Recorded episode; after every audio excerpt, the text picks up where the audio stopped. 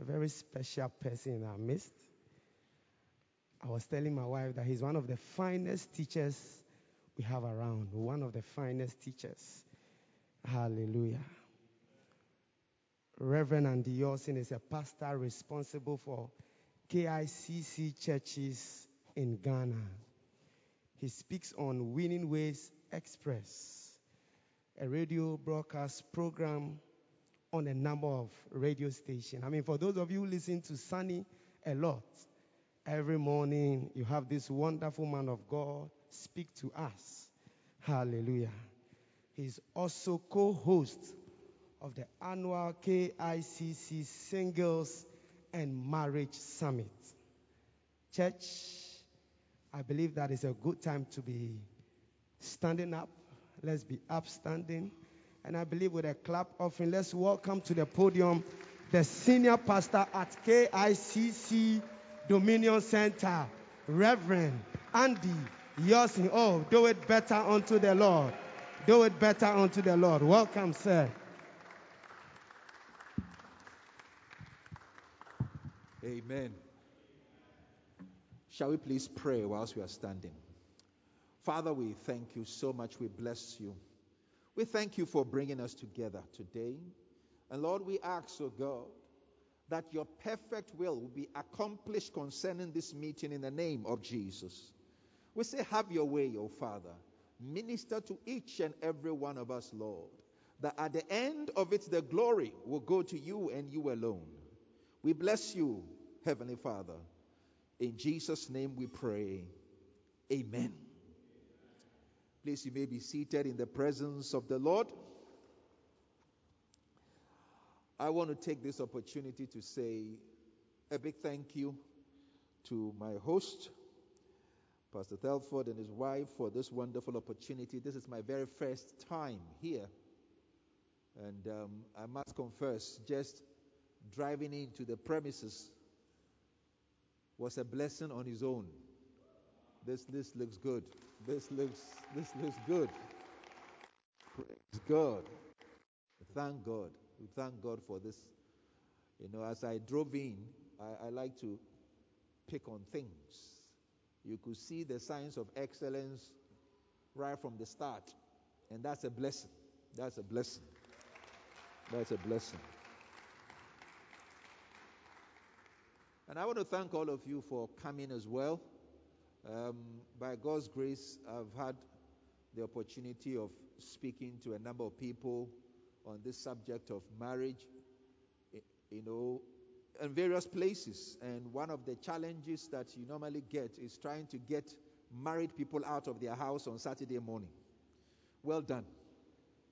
This is impressive. well done. It's, um, it's always a big challenge. It's always a big challenge. People will always tell you they have X, Y, Z. You know, they have 15 reasons why they cannot make it on Saturday morning. But when they have a problem, they can make it a Saturday 1 a.m. Um, this morning, I'm here to share a few things with you, but I want you to please just bear with me for a second. Normally, when I share on the subject of marriage, I like to have some ground rules. And there are only three ground rules. The first ground rule is relax. That's the first ground rule. Relax. This is not Sunday morning. Don't be too uptight. And the second ground rule is relax. Relax. We are not here to kill anybody. We are here to learn together. We are here to learn together. And guess what the third ground rule is? Relax.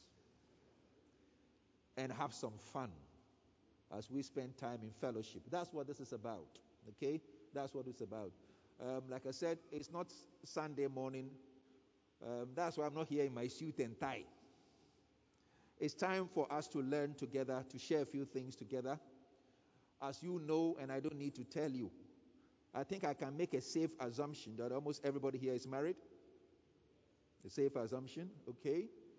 because we are going to be talking about the subject of marriage, and I'm, I'm told the general theme is marriage made whole. It's a general theme, marriage made whole. So we are going to share a few things, and then after that, I'm told that um, we are going to have a, a Q&A, a question and answer session, which I'm very much looking forward to. I'll please encourage you. I know you've already been giving some information about that, but as I share a few things with you, if questions come to your mind, make sure that it is written down. As much as possible, when it comes to the questions, I want to encourage you keep it anonymous. Don't mention your name and don't mention anyone else's name. So that when you ask the question, you can ask it in a realistic fashion. Please don't over spiritualize your questions. Don't sugarcoat your questions. Sometimes when you do that, it makes it difficult to really speak to it. Imagine you go to see your doctor and your doctor says, So, how are you doing? Say, I'm, I'm very fine. In fact, I'm perfect. And the doctor starts to wonder, So, why are you here? Oh, I'm okay. I'm, I'm feeling well. Or maybe just a little, I just have a, just a tiny headache. If you are not careful, the doctor might misdiagnose what's going on if you don't describe it. So please, when it comes to the questions, let's go straight to the point. Some of it may be sensitive, but that's why we're here. I'm trusting God that God will give me the wisdom, and as we share together, that we'll be able to speak into your life so that at the end of it all, your marriage will be a blessing. And the reason why I get passionate when I talk about the subject of marriage is that when we talk about marriage being a blessing, it's multi generational. Your marriage becomes a blessing not just for you. When your marriage becomes a blessing, the blessing moves on to that of your children and generations to come. In the same way that certain bad experiences that people have seen in their parents' marriage has affected them, in that same way, when your marriage becomes a blessing, your children will inherit a blessing. And that is my prayer for you, and that's a prayer for myself. That truly your children will rise and call you blessed. That when the time comes for them to also go into the covenant of marriage, there are certain things they will not consider as the norm for marriage. Before I share one or two things with you, I just I want, just want to speak freely with you on one or two things. You know, it's important we happen to be in a time where, in the past, like week or week and a half, we've been reading horrific stories of physical abuse that have led to deaths of people. May that never happen in this house. But you see, it's not just about us declaring it and us just praying and, and we leave it. I strongly believe that the time has come for us to live out our faith. So that it's not just about you and I becoming a member of XYZ church, but for us to live an exemplary life so that truly, if your children have never ever seen you lay hand on your spouse, it will become a strange thing for them. It will not even occur to them as an option. And that's one of the biggest issues we sometimes don't talk about, even in the house of God. I know I'm jumping ahead of myself, but I feel very passionate about it. We should not be hiding these things and come and sit in church and smile nicely, nice makeup to cover up the bruises. And we say, Oh, praise the Lord, we are all blessing the Lord. No, that kind of thing should not be our portion. Just as Paul talks about fornication not being something that should be mentioned among the saints, may domestic violence never be mentioned amongst us. It is not a testimony. And we should not explain it away. By now, you may know my position on that matter. I don't believe in hiding things like that because it's dangerous. We should not be burying anybody as a result of domestic violence. in the name of, oh, let's keep the respectability of the family. No. As children of God, there is absolutely no justification, emphasis on no justification, for one person to lay their hand on another. As we are now, of course, it will not, for, will not happen, God forbid, but as we are now, if I come to you and punch you in the face, you take me to the police station. It's an assault. If I marry you and punch you in the face, we say it's a domestic issue. Really? Really? The marriage covenant does not suspend the laws of the land, and the marriage covenant does not suspend your relationship with God. And that's one of the things that we're going to talk about. You and I are first Christians before we become spouses. And we should never use marriage as an excuse to disobey God. Amen. We should not. We should not. Because sometimes that's what we do. We say, oh, Pastor, but this one is about my marriage. You know, it's, it's a matter of what happens in my home. You are still before God. Whatever you do, you are accountable to your Maker. And we have to make sure that the Christian life that we live in church, we take that Christian life home. We live it wherever we are. Amen? We live it wherever we are. One of the things I believe with marriage is this. I think that, you see, what normally happens, especially in a typical church setting, is that when people are single, they come to church on Sunday. You come to church. On the day you get married, the church goes home with you. And from that day, the church is in your house. When you are single, it's easy to package yourself and come to church. Be on your best behavior whilst you are within the four walls. On the day you get married, the church follows you home. Now the church is at home. It's no longer what you do on Sunday morning. So we should move away from this idea of focusing on just how good we look in the eyes of people when we come to church. Our focus should be on having a genuine marriage that is a blessing. When your marriage becomes a blessing genuinely, you don't bother yourself about what others think because you have nothing to hide. But if the marriage is not what it's supposed to be, you spend all your efforts trying to impress people. And that's the mistake we sometimes make. We are more bothered about what the next door neighbor thinks about our marriage than what we ourselves think. Who are we trying to deceive? No. Let's go the easier route. Let it be genuine. Let it be a blessing. Then, when it becomes a blessing, you don't need to look out for your next door neighbor. In fact, your next door neighbor will look out for you because they will see something unique about your home and they will say, mm, I want what that guy has got. And that will be an opportunity for you and I to share the gospel with them. May our marriages be a testimony. Amen. I want to share a few things with you this morning.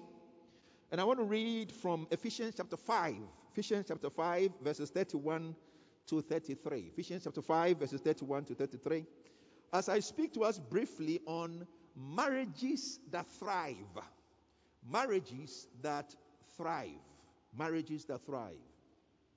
Ephesians 5 31 to 33. Thank you very much. It says, For this reason, a man shall leave his father and mother and be joined to his wife, and the two shall become one flesh, he says.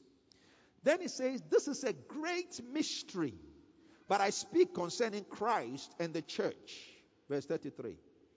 Nevertheless, let each one of you in particular so love his own wife as himself and let the wife see that she respects her husband. Now, this is Paul talking to the Ephesians, and he touches on the subject of marriage. And what he says, as we can see in verse 33, he says, Look, there are responsibilities that we should have towards each other if this thing is going to work. There are responsibilities that we should have that will contribute to the fruitfulness of it. So he says, Nevertheless, let each one of you in particular so love his own wife. And then let the wife see that she respects her husband. Do you notice that he didn't say that? And so I call on God to make your marriage a marriage where the husband will love his wife and the wife will respect the husband. He said, Let each one of you in particular see to it that you make it happen. Why? You see, marriages may be made in heaven, but the responsibility of maintaining your marriage is yours. It is not God's. It's your responsibility. It's my responsibility. It is not God's responsibility. It's my responsibility as a husband. It's my wife's responsibility as a wife. So marriages may be made in heaven, but the maintenance is ours. And it's important to understand that because it is the reason why sometimes marriages that are ordained by God still break down. And people wonder, oh, was it not God? Oh, it was God that brought them together. But the maintenance is our responsibility. The maintenance is our responsibility. Nobody can love your wife for you. I always tell my, my members one job that I know for sure is not included in the job description of a pastor is to love your wife for you. I have my own, and my life ambition and mission is to love my wife because it is my scriptural responsibility. And so I keep praying for grace and wisdom and strength to do a, do a good job of it. Amen. And I know that most of you are doing the same.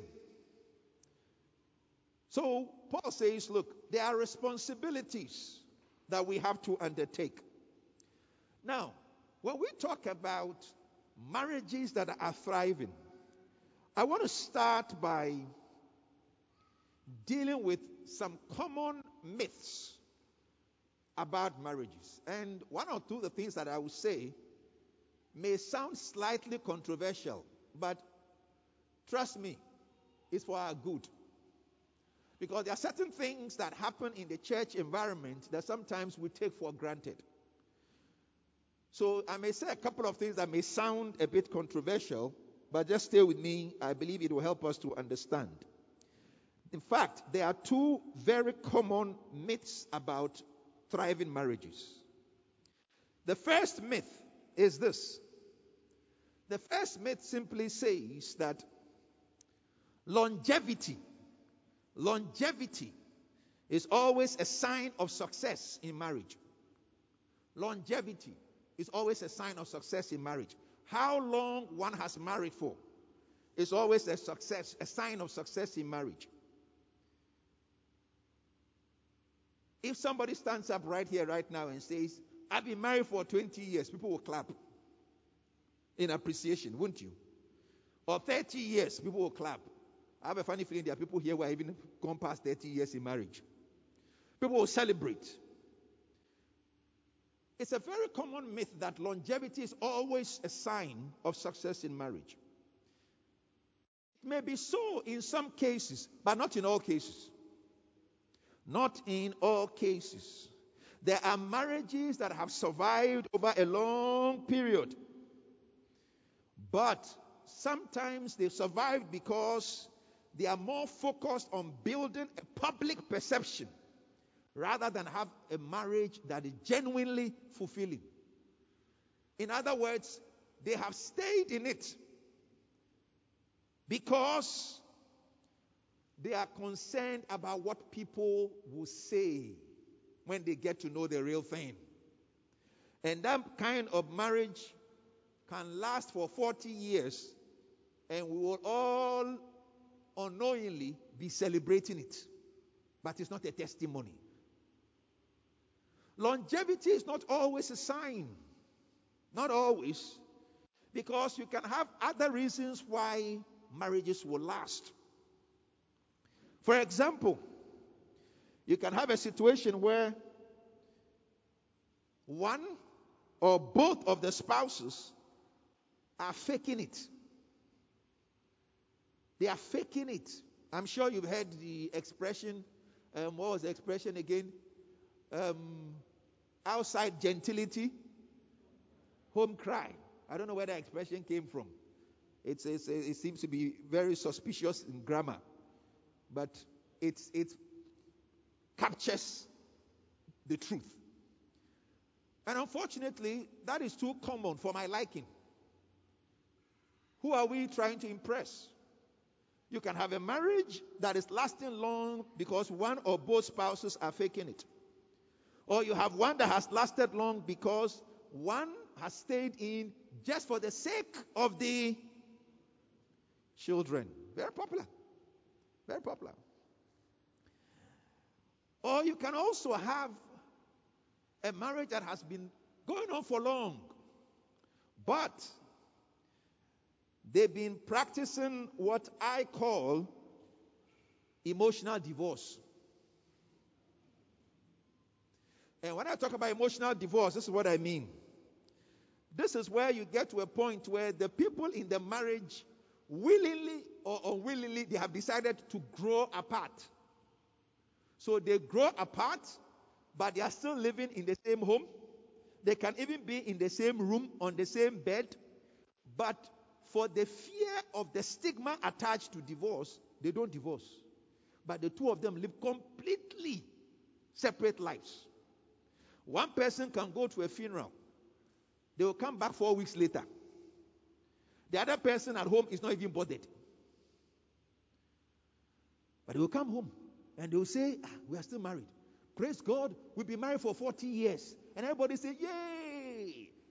Especially if you are a 21st century charismatic, you might even say, Ah, I covet your grace. I told you you should relax. Some of you are looking too serious. I covet your grace. Do you really covet that grace? If that grace lands on your head, you are in trouble. Be careful what you celebrate. Be careful what you celebrate. Because sometimes that's what we say. What do you know? I've been married for 30 years. Before we get excited about the duration, let's check the quality. Let's check the quality.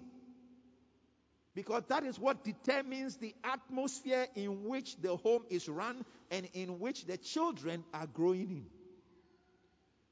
Anybody who's pastored for a while and have been involved in counseling will tell you every now and then we have to deal with the effects of those kind of marriages in our counseling rooms.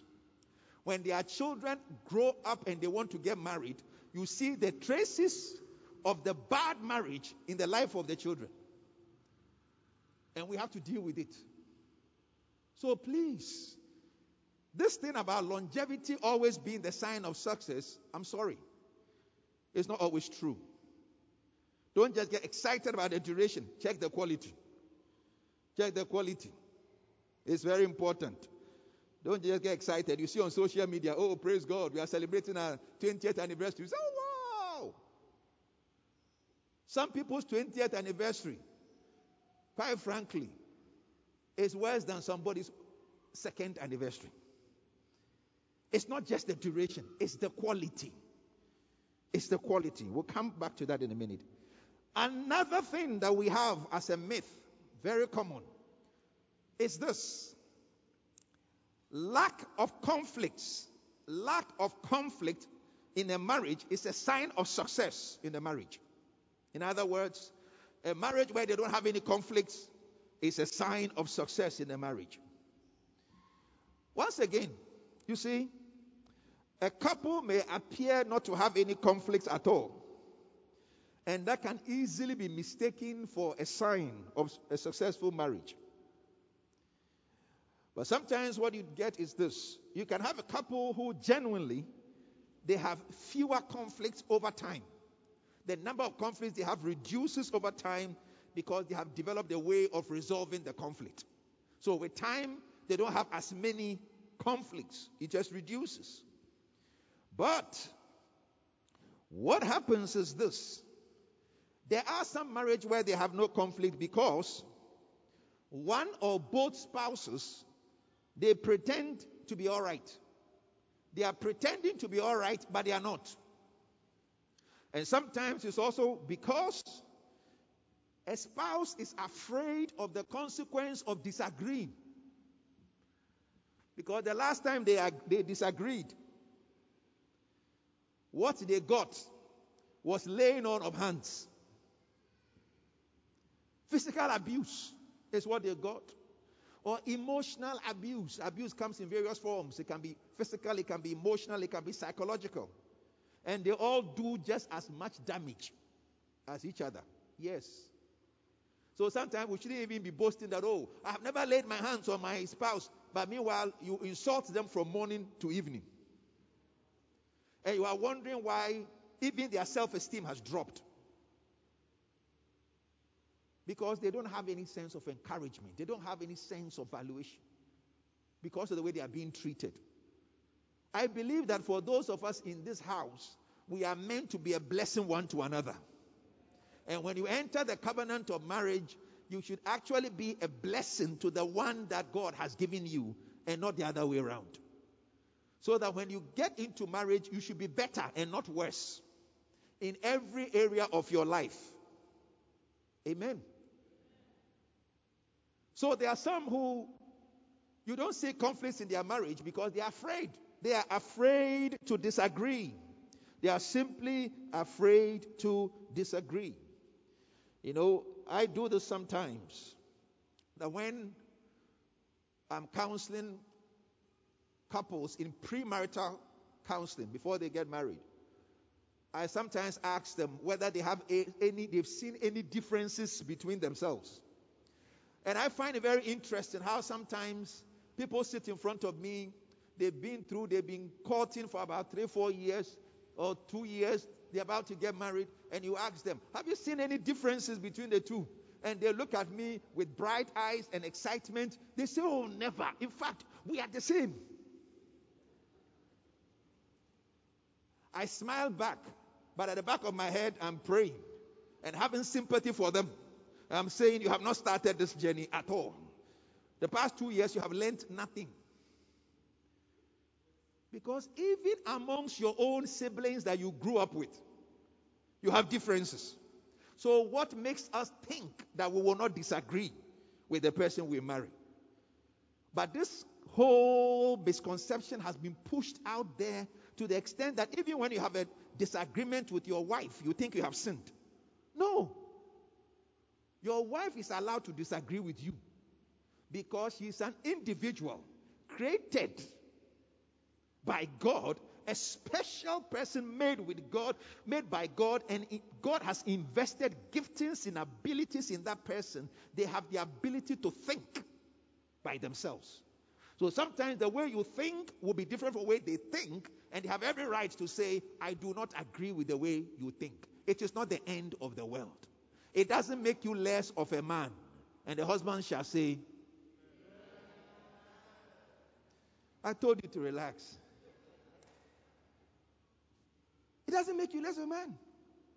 I've come across young men who want to go into marriage, and when their fiance disagrees with them, they are angry. Say, Pastor, I want somebody who is submissive.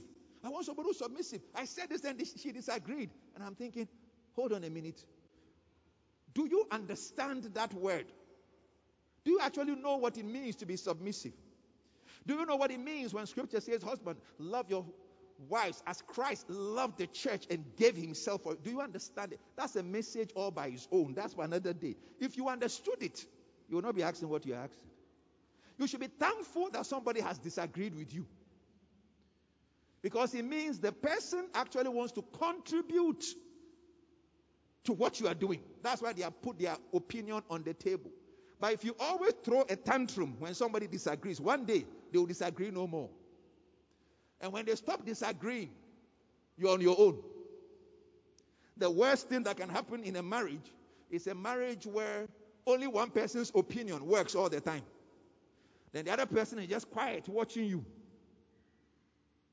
Even when they have a better idea, they dare not say it. They keep quiet. On the day you crash, that's when you will hear, hmm, I always knew that this thing will not work. Conflicts are important. Sometimes conflicts are actually a sign of a healthy relationship. Yes. Sometimes conflicts are a sign of a healthy relationship. When you're with somebody for a long time and you don't disagree on anything, go back and check whether you are missing something. Go back and check whether you're missing something. I have counseled people. Years ago, remember, a man walks into my office and says his wife has left. He came back home from work and couldn't find the wife. She's gone. Gone. Totally gone. He had absolutely no clue as to why the wife should leave. When I met the wife eventually and started talking, the wife was able to give me six years worth of issues that have been going on between the two of them. The guy could not even notice any of it happening. And he's sitting in front of me saying, I don't know why she left. I said, Get ready. When we start talking about it, it will be a book. But because for some reason she made one, he made one assumption that as long as my wife is not disagreeing, everything in the home is fine. Not knowing that the wife was growing separately from him. Till it got to the point where the wife decided, I will act on what I've been thinking and feeling, and basically packed out and moved before the guy woke up. Prior to that, he said the marriage was going well. Obviously, it wasn't going well. So, conflicts are not bad things in general. And please, let me chip in this, please. When you have a major conflict and you are not able to resolve it, don't feel shy. Don't feel embarrassed to ask for help. Some of these cultural things have gotten us into trouble. Sometimes we want to want everybody around us to see us in a certain way.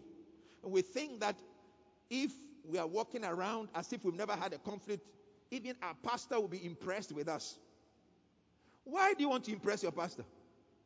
Now, look, I don't know about Pastor Telford, but I always tell my people if your aim is to impress me, I feel for you. I feel for you. Because, quite frankly, who am I? Who am I for you to be bothered about impressing me? Impress God. Impress God. But we get too hung up about this whole thing about what society thinks of me, so that even when we have a problem, we don't seek for help. Reach out for help because it's the best thing that can happen to you. Some of the characteristics of marriages that thrive, let me touch on them because some of the things I'm mentioning are already in here. Characteristics of marriages that will thrive. Number one, they are covenant minded. They are covenant minded. They are covenant minded. When I say they are covenant minded, this is what I mean. They un- understand marriage to be a covenant. They understand marriage to be a covenant. In Malachi chapter 2, verse 11 to 14. In Malachi chapter 2, verse 11 to 14. This is what it says. I'll read it very quickly. It says, Judah has dealt treacherously, and an abomination has been committed in Israel and in Jerusalem, for Judah has profaned the Lord's holy institution, which he loves. He has married the daughter of a foreign god. May the Lord cut off from the tents of Jacob the man who does this, being awake and aware. Yet who brings an offering to the Lord of hosts. Verse 13. It says, And the second thing you do, take note, you cover the altar of the Lord with tears, with weeping and crying so he does not regard the offering anymore, nor receive it with good will from your hands. Yet you say, For what reason? Because the Lord has been witness between you and the wife of your youth, with whom you have dealt treacherously, yet she is your companion and your wife by. He said, The Lord has been witness between you and the wife of your youth. When we come before God in the house of God and we contract our marriages and we make our vows and we say, I so so and so do take you, blah blah blah, you know, before these people and these witnesses. What we forget is that there is another witness of that covenant, and that witness is God. And over here, he says, Look, I have been witness between you and the wife of your youth. So, if you treat your covenant partner treacherously, he says, I have an issue with you. He says, I have an issue with you. To the extent that when you read it, it says in verse 13, it actually says, Look, this thing you do, you cover the altar of the Lord of hosts. You cover that altar with tears, with weeping and crying, so that he does not regard the offering anymore nor receive it with goodwill from your hands. Now, you don't hear that too often, but that's a very serious thing. If the Lord will not receive your offering with goodwill, God help you. He said, You cover the altar with tears, and I'm not moved. Why? Because you have broken a covenant. You have maltreated a covenant partner. That is how important the covenant of marriage is.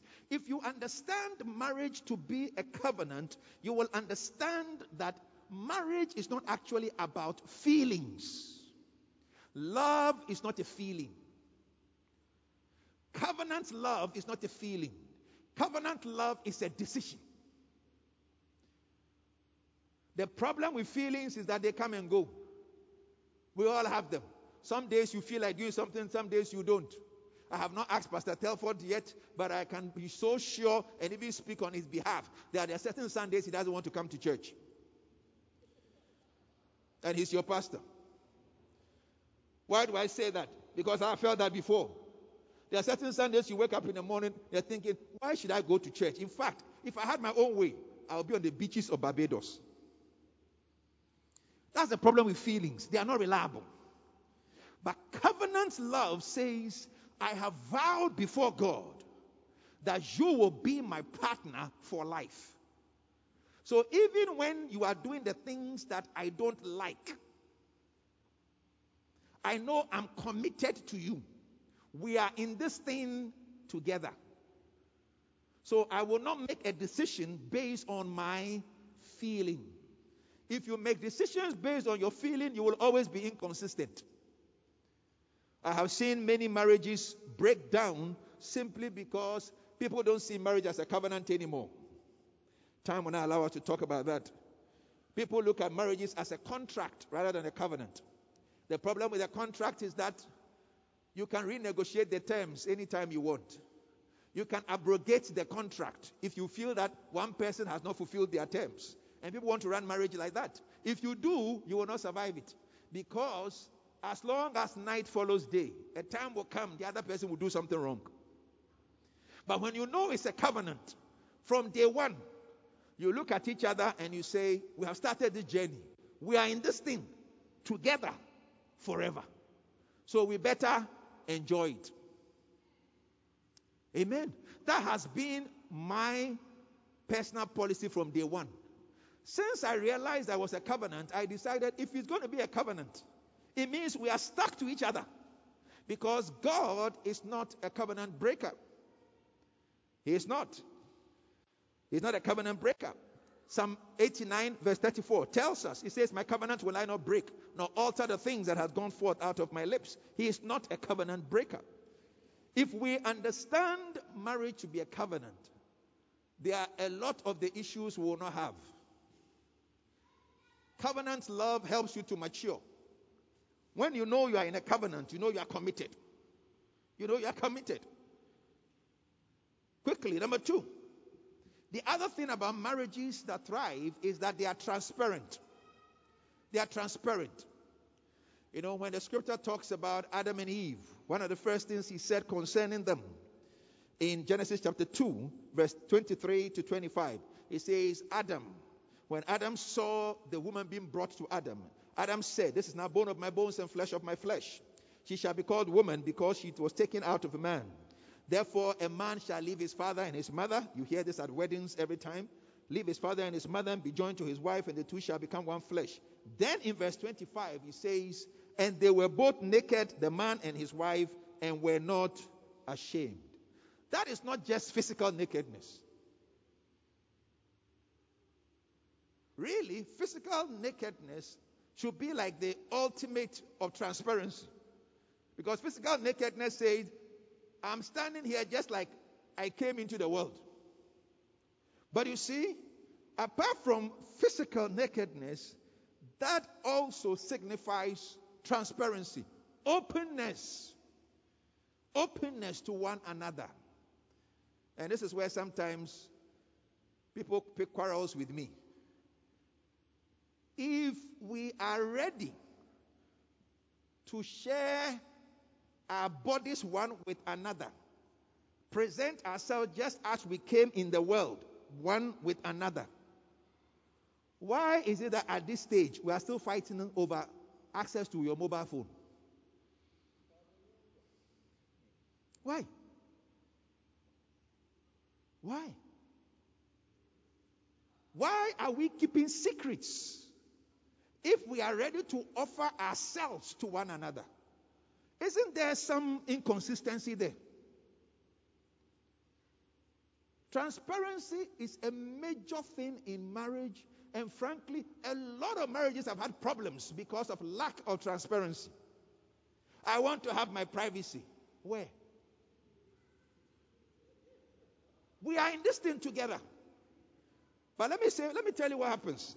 Interestingly enough, when there's transparency, there's hardly any suspicion. There's trust. And when there is trust, the other person is ready to take your word for it. So you actually are able to do things by yourself and it doesn't become a problem. That's the funny thing. But it starts with transparency. When there is no transparency, there is suspicion. When there is suspicion, the two of you, you turn yourself into national security operatives, sneaking around and making each other's lives miserable. That is not a way to have a thriving marriage. Let me be honest with you no matter how much anointing sits on your head, if there is no transparency in your marriage, you will be miserable. You will be miserable. For the marriage to thrive, there has to be transparency. Why is it that when your phone rings, you are downstairs, the phone is upstairs. When your phone rings, you have to do a Usain Bolt to go and pick up the phone, and your wife or your husband is upstairs. What is your stress? You see, this one thing I learned right from the early years when I got married several years ago. That you know what? Transparency will save you stress. When there's transparency in a marriage, you can sleep like a baby. When there's no transparency, people sleep and one eye is open just in case their phone rings. What, what sort of life is that one? Then we are, even, we are even surprised that we are developing illnesses because you're stressed. You are hiding things. What are you hiding them for? I'll share a personal thing with you. Years ago, when we got married, we got married, we are living in the UK, so we got married there. And those days, and that will give you an idea, I'm showing my age here. Those days, we were not doing email, let alone SMS and all that. You used to receive a letter from home. They will write to you. And I remember on one occasion, I was at work, and my wife calls and says, Oh, guess what? We re- I received a letter from home. Your mom has written to us. Has written a letter. We received a letter from Ghana. And I'm in the office, and she's at home. I said, Oh, really?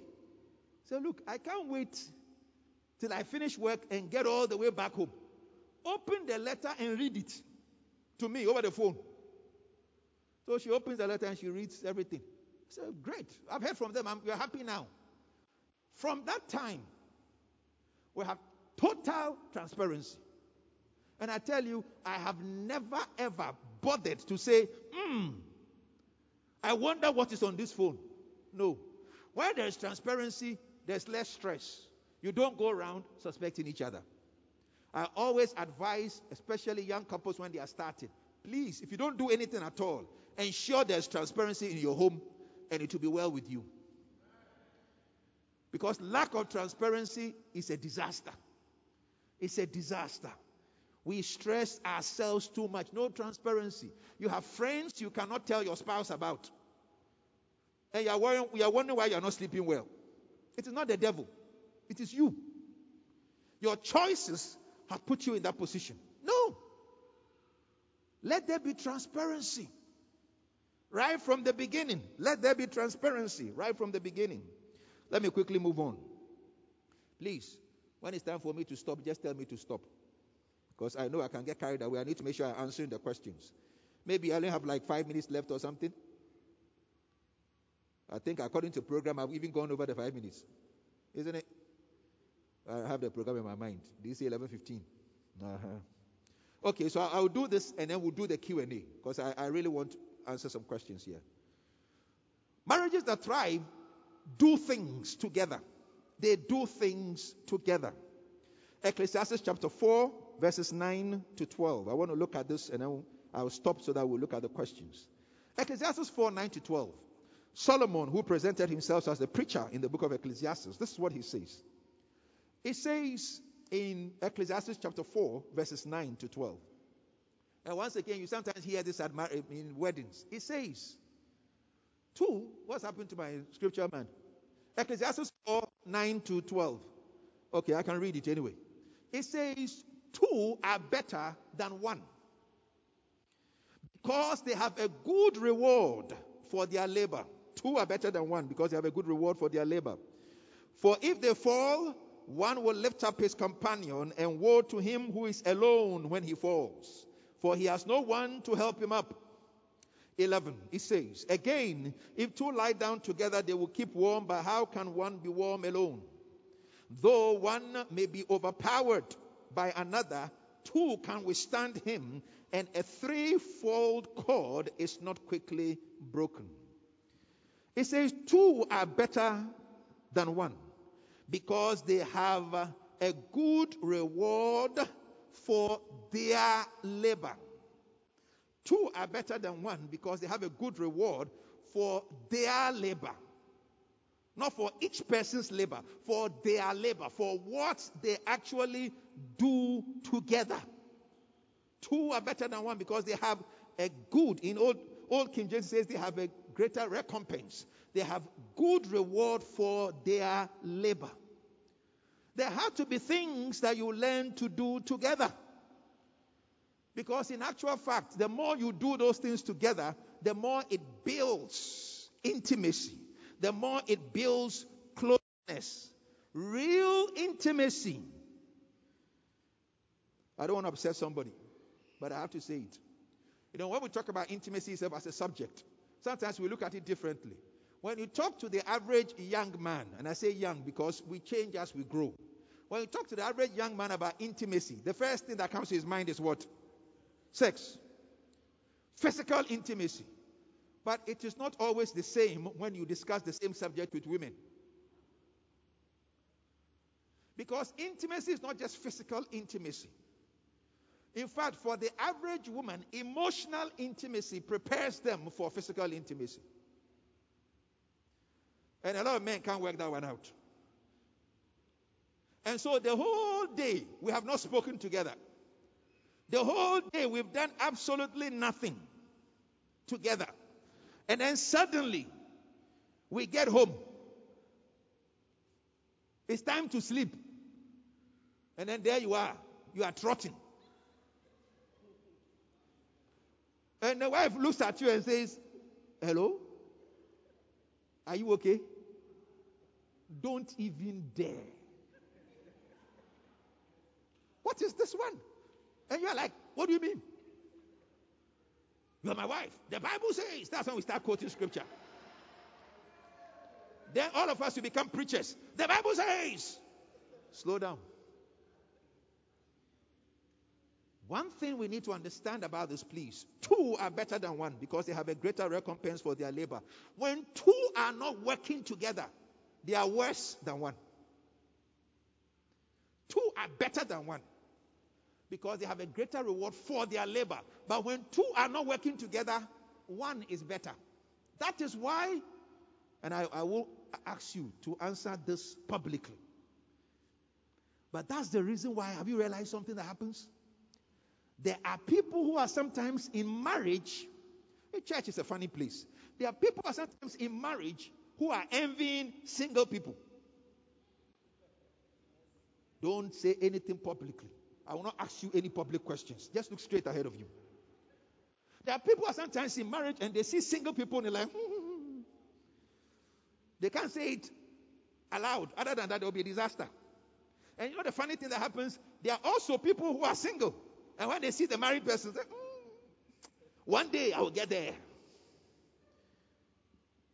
But sometimes what happens is this the person who is in a marriage and is envying the single person has found themselves in a marriage where they are married all right. But they are married and so lonely, it's almost unbelievable. They do nothing together apart from sex.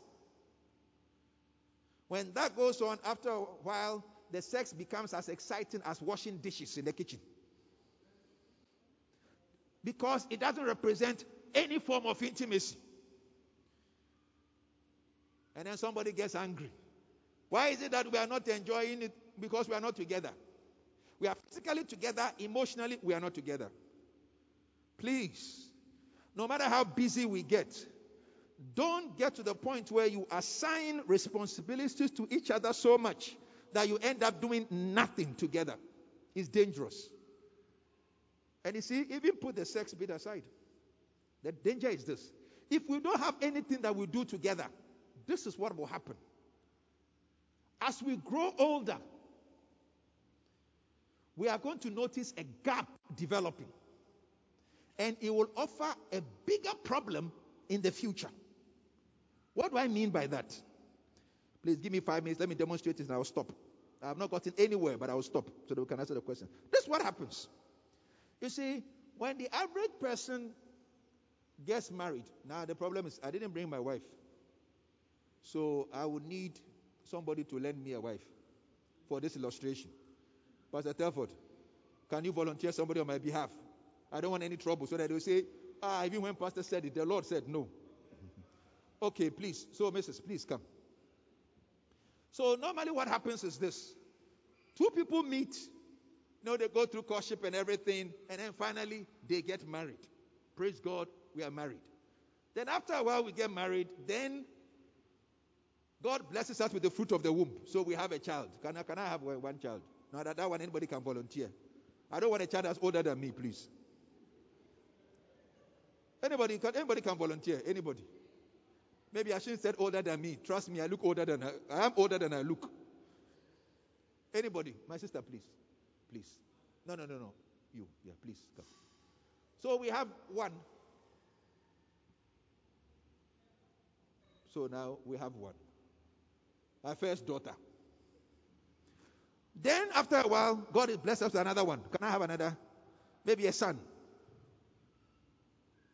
We won't volunteer. Want me to volunteer you. My brother, please. Please come. Please, you be my second born. Praise God. Okay, now let me have a, a, final one, a third one. My quiver, my quiver will be full. Third one. My, my sister with the, the t-shirt, please come. Come. I notice you don't like volunteering in this church at all. Maybe because you, you are not sure what I'm going to do with you. I can tell. You know, pastors, sometimes we have to all sorts of tricks. So now we have three. Praise God. Now we are busy. The home is very busy because we have to raise these three. And we spend a lot of time talking about what we are going to do with them. This one is going to school, that one has fallen ill. So many issues. It never stops. While this one is finishing SS, this one is starting JHS, this one is about to, and we are busy, we are busy, we are busy making sure we raise them in every way that we need to raise them. Then a time comes, our firstborn now is found by somebody. Whosoever founded a wife has found a good thing. Found by somebody. And she comes and tells us the story, and after that, she gets married. After marriage, what happens? She leaves the house. So please, you can go. So praise God, wedding is over. Then we are believing God. Suddenly, our second son also finds somebody and married, and then praise God, God. Third one, we do everything, everything works out. Finally, find somebody, and then goes.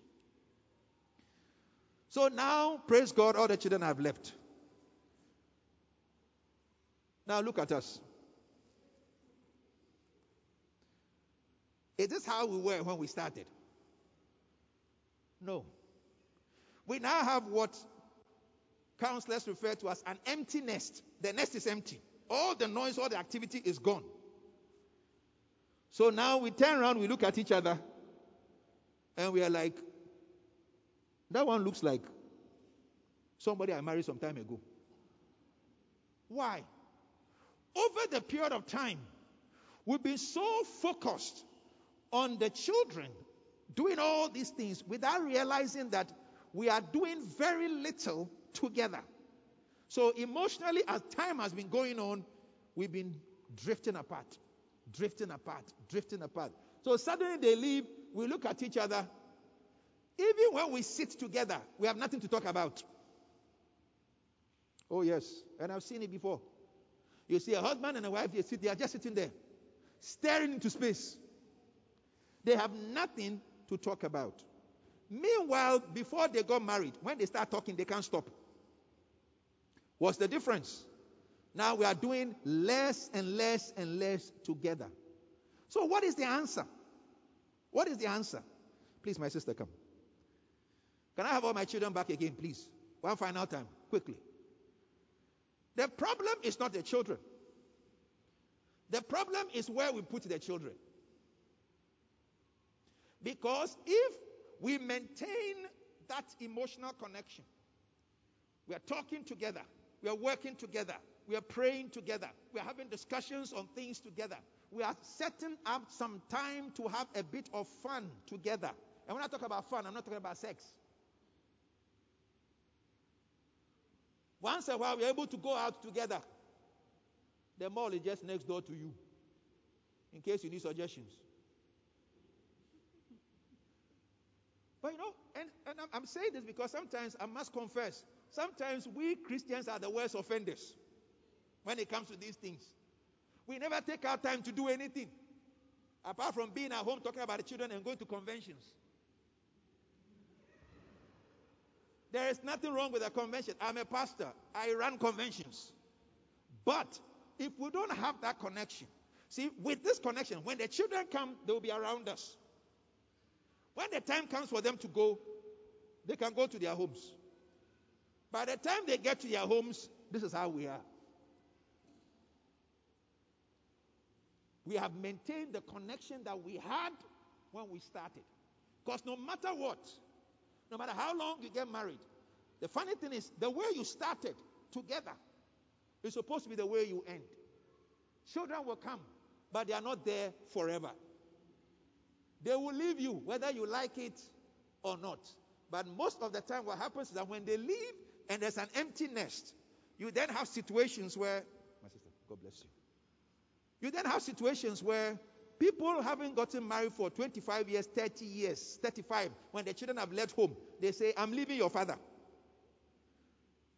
Have you heard that before? And the children are like, ah, mommy, be serious. At this your age, what are you leaving him for? Where are you going? What you don't know is this. Emotionally, she left 15 years ago. We have nothing in common.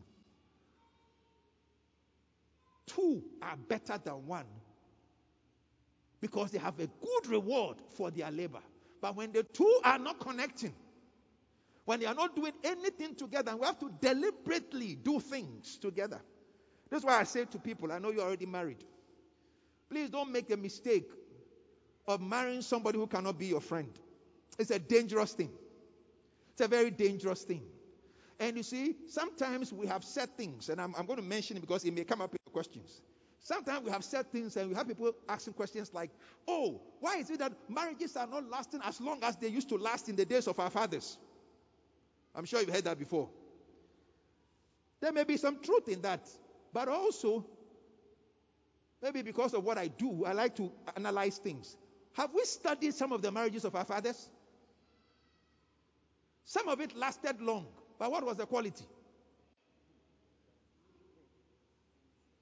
When father is always in the sitting room and mother is always in the and the children are where? Yes. The children will join the mother in the kitchen.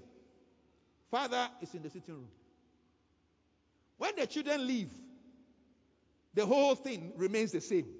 Now he's the sitting room on his own. She's in the kitchen on her own. Any opportunity to visit the children, she's gone. She won't come back for one month.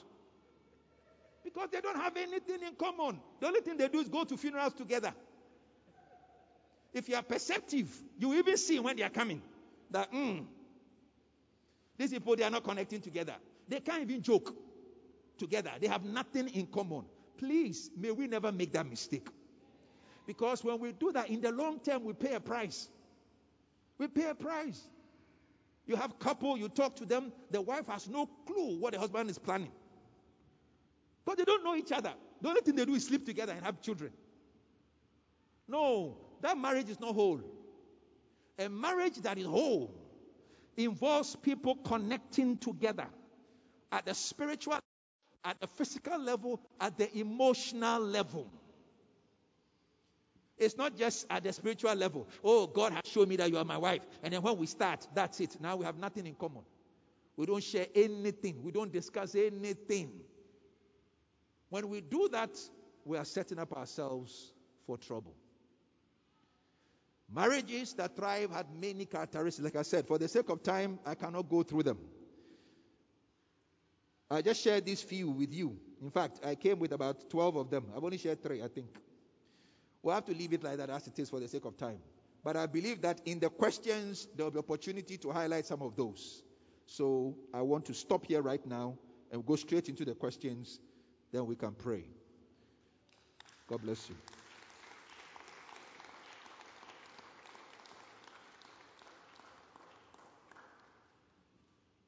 So are we okay?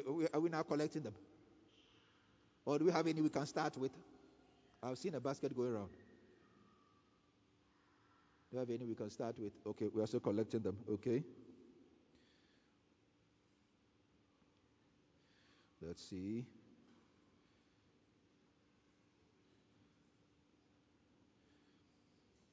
And whilst we are busy collecting them,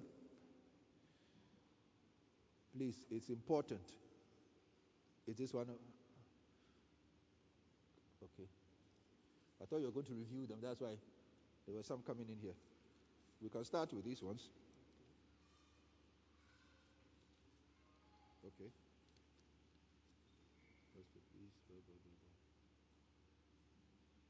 Okay. But I can I, I can do this one in addition to other ones. Well, let me do it. It's okay. All right. So let's let's let's um. I'll start with this whilst the other ones come in. Um, okay. One or two of these questions. Well, I'll put it in your. I, I'll put it in your hands. I'm happy.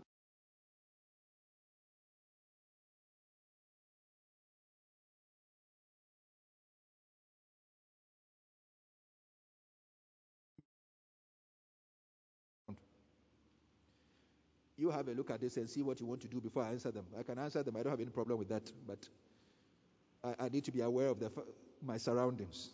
Okay, so I'll start with this one. Then we can have the others. Are the others in? The other questions, are they in? Okay, question here. How do you resolve a broken trust? Thank you very much. How do you resolve a broken trust? This is, this is a very good question. How do you resolve broken trust? Now, one thing about trust is this trust is one of the major pillars of a marriage. One of the major pillars of a marriage.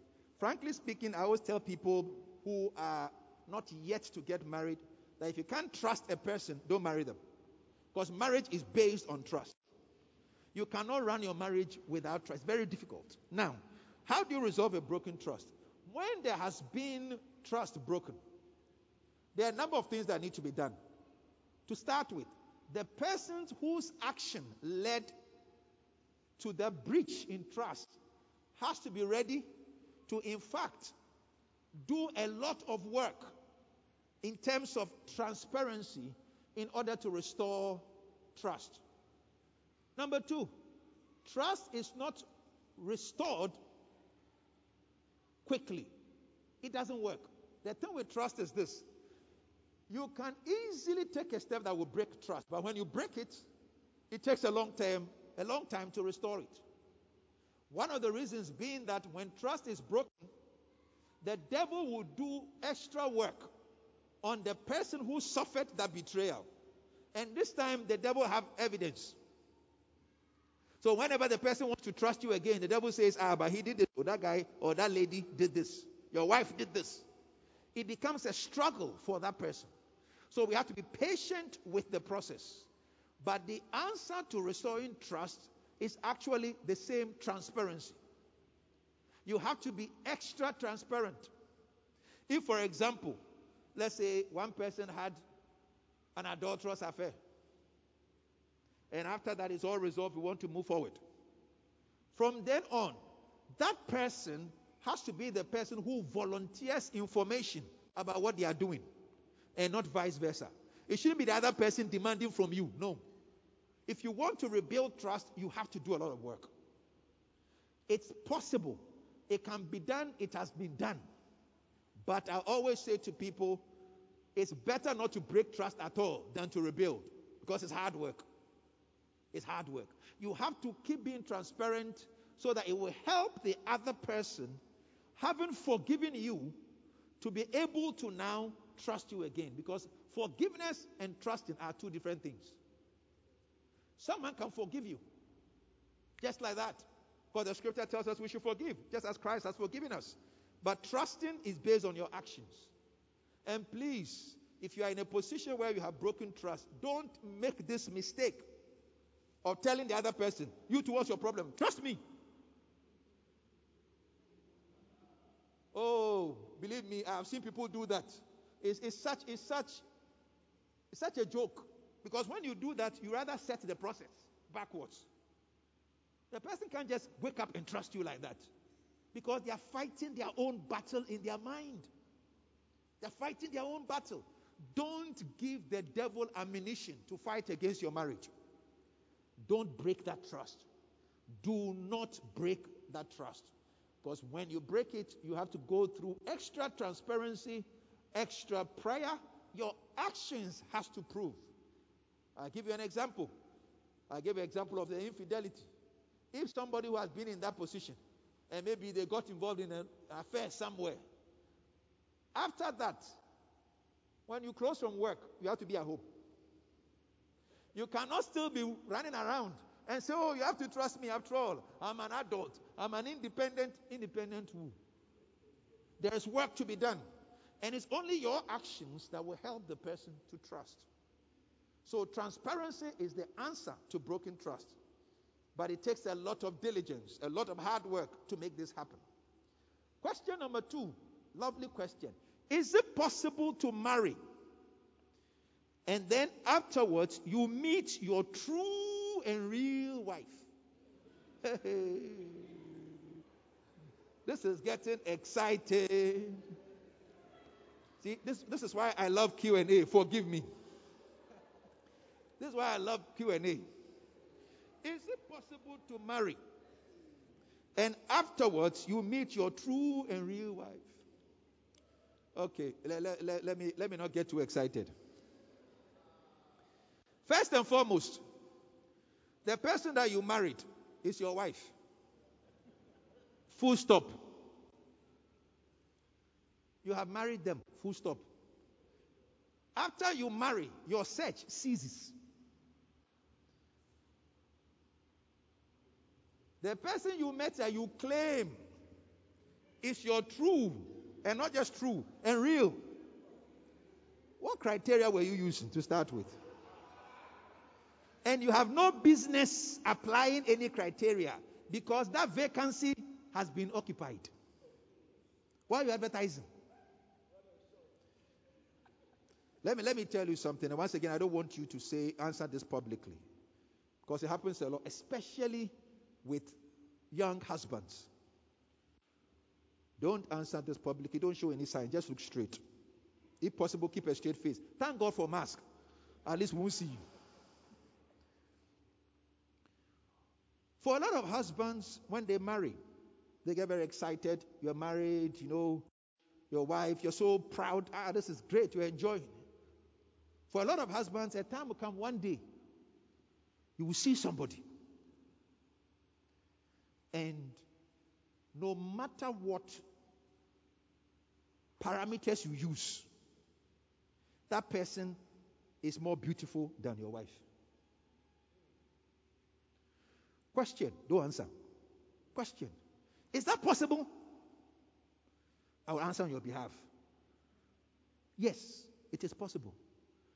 Look, despite all the sweet nothings we say, oh, my wife is the best, the most beautiful man in the world. You keep saying it. We know why you are saying it. One day you come across somebody who is more beautiful than your wife. The world has about 7 billion people in it. That should not surprise you. But you see, the question is not the person being more beautiful. And that's why sometimes the way we start this whole thing is wrong. That's how we get ourselves into trouble. Job said, I have made a covenant with my eyes that I will not look unto a strange woman. The person may be more beautiful, but I refuse to see. Because, thank God for their beauty, but I have a covenant with the one I have chosen. And because I have a covenant, they may be the Miss Universe for the past 20 years. It means nothing. Because I have a covenant. Covenant says, I have decided before God, this is the woman I'm going to spend the rest of my life with. This is the man I'm going to spend the rest of my life with. Because it happens to women as well. Oh, you think I don't know?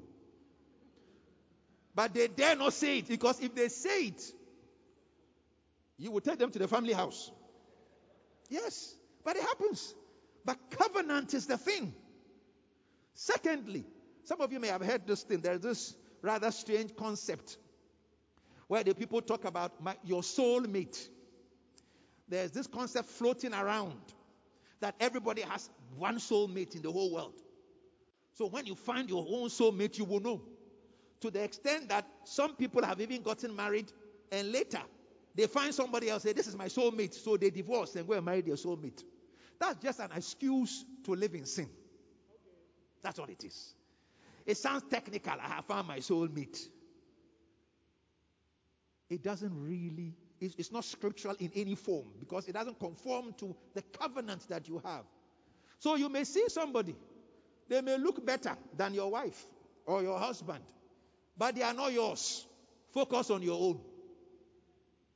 So when you say, is it possible to marry and then meet somebody who, let me get the, the word right, and meet your true and it is not yours. So don't say your. Meet your true and real wife. No, your tr- true and real wife is the person you married. Thank you. On the day the covenant is sealed, is done.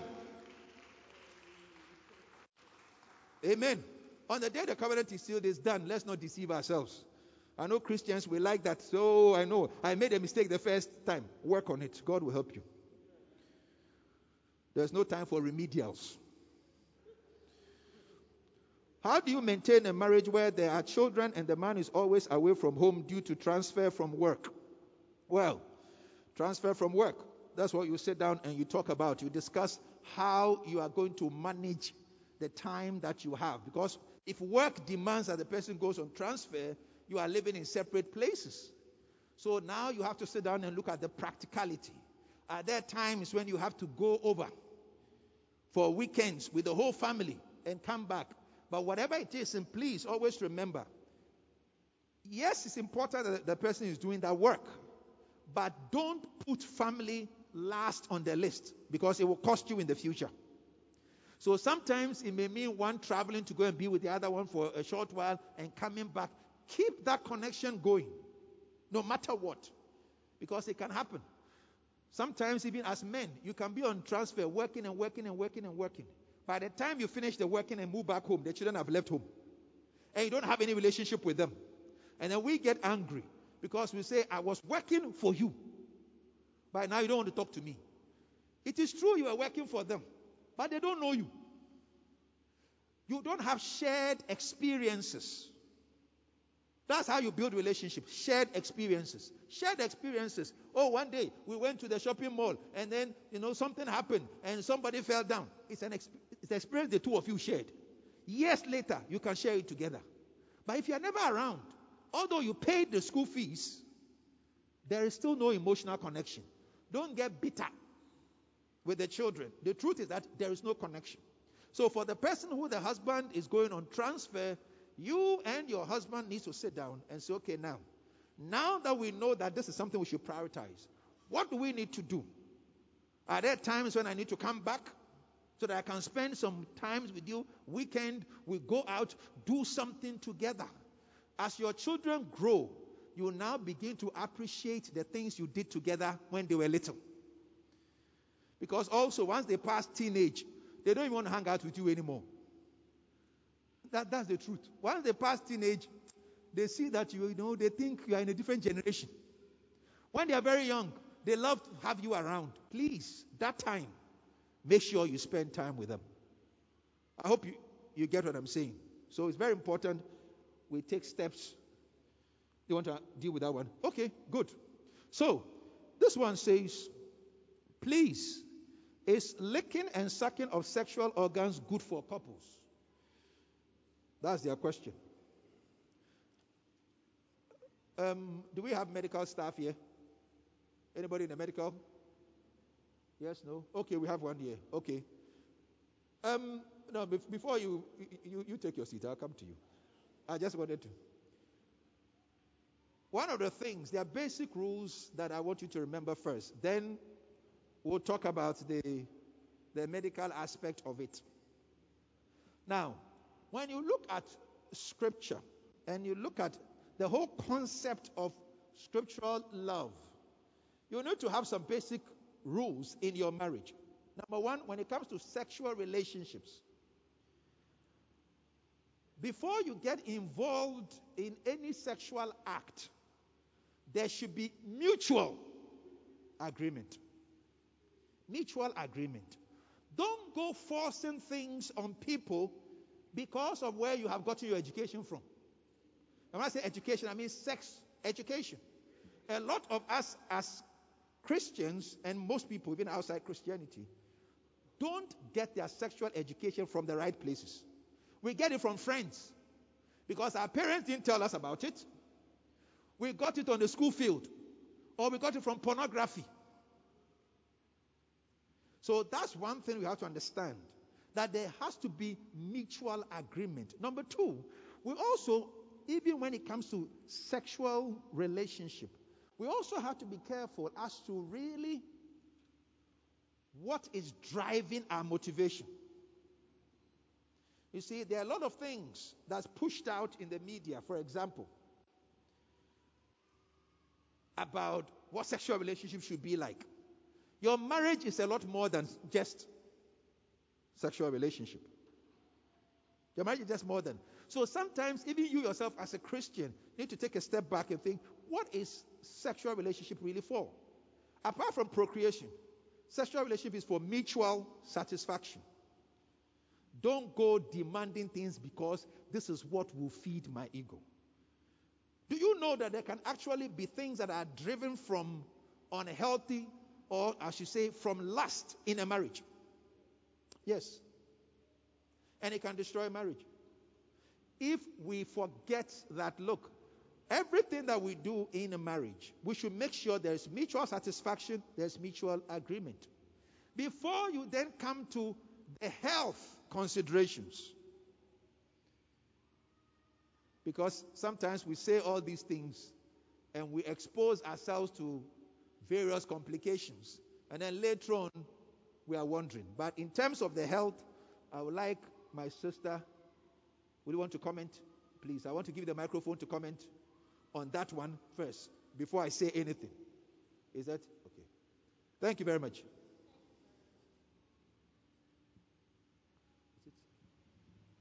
Hello, good morning. Uh, when we come to that, then we say sometimes we try to discourage that because we have something we call the normal flora. First, every part of the body has some flora that works and protect it. We have something that protects the skin. It protects the skin, but it doesn't protect down there. And we have something that protects down there, it doesn't protect the mouth. So it can cause some diseases. Number two, the lady might be having infection. You lick it, and what happens? Future problems. Then we have the human papilloma virus. That one too, when you lick, when you suck from the man, you can get it. It can lead to so many infections. You can Google and continue. Thank you very much. Thank you very much. I'm glad it came from you because I was going to mention the HPV. You can always Google and find out that human papilloma virus and the fact that some people have ended up even because of consistent act of oral sex over a long period there's now a link between that based on HPV to cancer of the throat. Yes. But that's, I mean, that has been for people who have been consistently doing that. That's what it's led to. So let's be careful when it comes to sexual I Don't just jump into things just because you have read it somewhere. But whilst we are on that also, let me mention that also does not mean, please, that sexual activity always has to be missionary position. There's nothing in scripture that says that, in actual fact. There is nothing in scripture that says that. Neither is there anything in scripture that says that sexual the sexual activity only has to happen in your bedroom. Those of you who don't have children, be imaginative.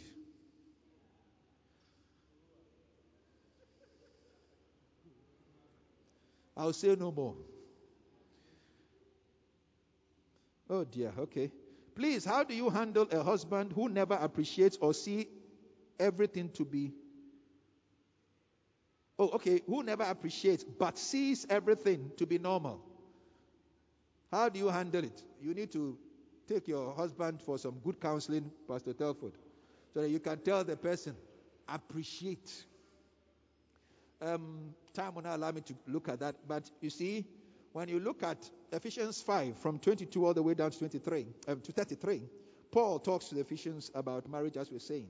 But one of the things that Paul says is that that the husband should love his wife as his own self, that you would cherish and nourish. Cherishing something. How do you cherish something? You cherish something when you appreciate it. You cherish something when you appreciate it. You cherish your children. So when they do something that is good, you are the first person to say, Oh, well done. Because you cherish them. We are to cherish one another. So if you are to cherish one another, then it is your responsibility to appreciate. Please, my brother, appreciate your wife before someone else starts appreciating her. Because when someone else starts appreciating her, you are going to be angry. It is your responsibility to cherish and to nourish. When you cherish, you appreciate. When you nourish, you feed. So when you are cherishing, you are nourishing, you appreciate, you feed, you protect, you provide. That's what you do as a husband. Appreciation is important, and I must say, it even works both ways. One of the biggest challenges we have in marriages, especially marriages that are gone beyond 10 years, is we take each other for granted. Some people even stopped saying thank you to each other. We say, ah, after all, but that's what you're supposed to do. Why should I say thank you? Why are you skimping on your thank you? You have you become a miser. You are stimp- why? What have you got to gain? And then when you go to the office and your secretary does the slightest thing, oh, thank you. You are wondering why your wife doesn't like your secretary. Because the appreciation you are supposed to give your wife, you have given it to appreciation is something that we should do both ways. Let's not take each other for granted. What do you do when your husband is not willing to work and take care of the home? He prefers to babysit. Try. What do you do when your husband is not willing to work and take care of the home? He prefers to babysit. Well, that arrangement can only work if you are going out and making enough money for the home. If you are going out and making enough money for the home, there's no problem.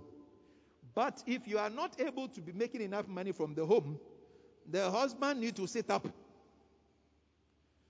and realize that there's more to life than babysitting. We need to have some money we can live on. We have to be realistic. We need to have some money we can live on before we can babysit. The baby that we are babysitting, what are we feeding the baby with? So, once again, the two of you need to have a frank conversation. It's not about what you prefer, it's what our responsibilities are. You know, we now live in a society that is very quickly trying to shed off its responsibilities. We are demanding freedom to do everything apart from freedom to take on responsibility. So children can tell you, the parent, that it's your responsibility to take care of them. But when they are growing up, they don't realize that as you grow, your responsibilities also increase. They increase. So for every man, and especially for the man, once again, Ephesians 5 22 33, that's a portion you should not forget. When the scripture says you are the head of the home, it comes with responsibilities. It comes with responsibilities. If you have responsibility, it's not just what you prefer that you do. You do what you are supposed to do. A lot of us, when we go to work, we don't do what we always like. But we do what we have to do because we have responsibilities. So if the man says, I prefer to babysit, but that's your preference. But in addition to your preference, you have responsibilities. Get up and take care of your responsibilities. Somebody has to bring, as the English will say, somebody has to bring the bacon home. Somebody has to bring the money home. Leave the babysitting and go and get some job. Because we have to feed the family. It's our scriptural responsibility. It's our scriptural responsibility. Please. Okay, I have a couple here. Can the parent have influence on the choice of partner by their son or daughter? Okay. Can the parent have influence on the choice of partner by their son or daughter? Can the parent have influence? Can you have influence? Well, yes, to some extent, you can have influence, but you cannot make the decision. When you talk about having influence, really, when you have a relationship with your children, you will naturally have influence in that area. In fact, they will bring, they will even talk to you about the person. And usually, what happens is that you will meet the person informally first, before there are any formal discussions. And when you have a relationship with them, they will tell you about, oh, this is the person I've seen. You ask a few questions. So you're able to advise. But please, let's not fall in the trap of wanting to choose for them. Because that can be very, very complicated. You make the choice. If anything goes wrong, whose responsibility is it? It is you who chose. And over here, let me make a, a public statement here. I've always told my people in church I don't decide on who should marry who. Personally, as a pastor, I don't do matchmaking. I don't believe in matchmaking. I'm not the one to choose your spouse for you. If you want advice, I'll give you advice. But you make your choice. So that if you have challenges, you can go to God and talk to God. You don't come to me and say, Pastor, the wife you gave me. I know my limits. I know my scope. So, influence you can have, but you don't make the decision. In the same way that a pastor can have influence on the choice of a married partner. When people are in courtship, sometimes they come to you. They tell you, Oh, I'm in courtship with this person. I'm thinking about marrying. You ask them some questions, you advise them. At the end of the day, the final decision rests with them. The final decision rests with them. So please, is the man who is Is a man who is emotionally unstable, fit or ready for marriage? This question came from a woman. Is a man who is emotionally unstable, fit, fit or ready for marriage? Um, honestly, I wish I could ask you a follow on question. What exactly do you mean by emotionally unstable? And let me say this when if, for example, you mean that when the person gets angry, they can get violent, because that can also be emotionally unstable. My advice, usually, especially when it comes to physical violence, if you are in a premarital relationship and you start to have instances of physical violence, my advice is end it. Don't, don't, don't, don't waste time. End it. End it. You only have one life. And I will not advise you to play games with it. We should see signs of physical violence in a premarital relationship. Don't, don't, don't lie to yourself because it can create major issues. If you're already in a marriage and there are issues of emotional instability, I'm saying once again, if we are taking that this is what it means, you seriously need to make sure you and your husband go for counsel. That person needs some counseling to help them know how to handle conflicts. I have come across people who don't know how to handle disagreement. I've come across people who, quite frankly, have some very strange ideas. That when, I mentioned one earlier on, when a woman disagrees with them, they are angry. Because somebody made them think that somehow a woman hasn't got a right to disagree with them. And you know the funny thing about it? The same person who is doing that, they used to be in school. And if you went through school from JHS, SS to university, I can assure you that there was a woman who was better than you at some stage in your class. So how come that as soon as you marry, now suddenly the person doesn't have a, you know, it doesn't have any opinion anymore? No. Sometimes what it is, is not so much as emotional instability, it is emotional immaturity. There is, most of us know what we talk about IQ, intellectual quotient. People have IQ. There's also what we call EQ, emotional quotient, which is based on your emotional intelligence. A lot of psychologists have been talking about that and is pushing that now. There are people who have ability to do a lot of things, but when it comes to emotional intelligence, it's very low. In other words, when something upsets them, they will disgrace themselves. They will just misbehave. People like that need help. What they need is not marriage, they need help first before they go into marriage. Or else they are going to stress somebody's life. So, emotional maturity is something we all need, to be honest with you, all of us, especially if you are in leadership. You need emotional maturity. You need emotional maturity. Certain things happen and you have to know how to respond to them in a matured way. What do you do when your partner does not entertain sexual intimacy in your marriage? What do you do when your partner does not entertain sexual immaturity? I'm sorry, intimacy in your marriage? Once again, this needs to be investigated. Number one, are there any underlying causes? Why is the person not entertaining sexual intimacy? There have been cases where you sit down with someone like that and you find out that there's a history. There's a history of sexual abuse from previous relationships, sometimes even child abuse, that they need to recover from. Normally, in premarital counseling, if it's done and the people are open, you'll be able to pick it up and deal with it. Sometimes you don't pick it up when they get married, and then you get that. So then it can be dealt with. So that's sometimes one of the reasons. You have underlying causes you are not aware of, it has to be dealt with. Number two, sometimes there are certain things that their partner is doing that switches them off. There need to be an open conversation.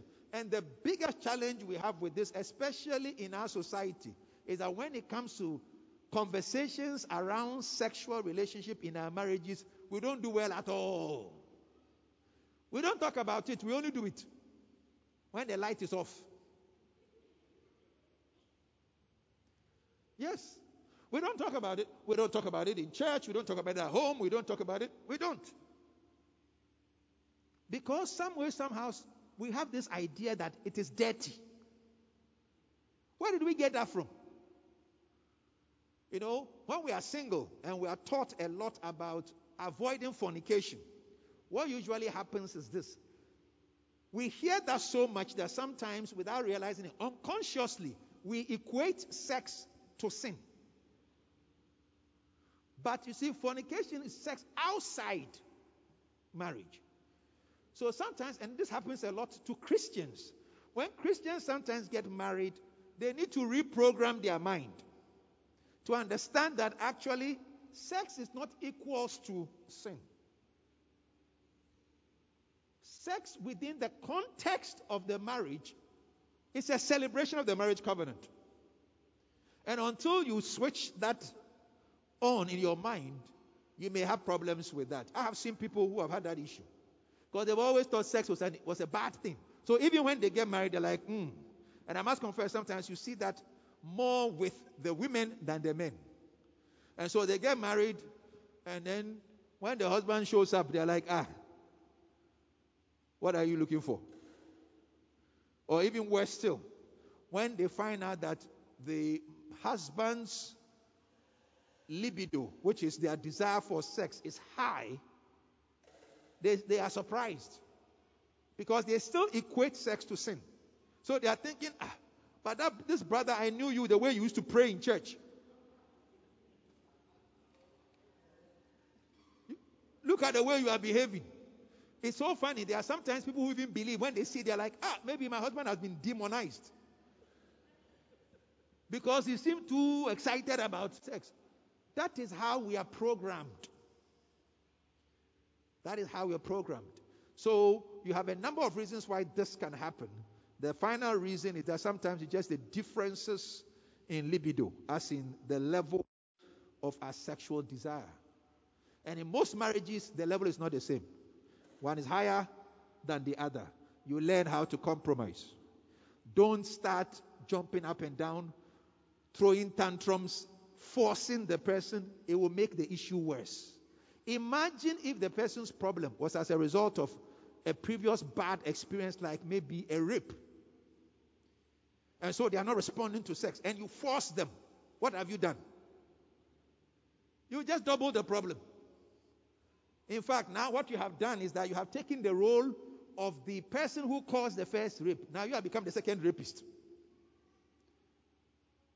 So emotionally, psychologically, the person then switch, switches off.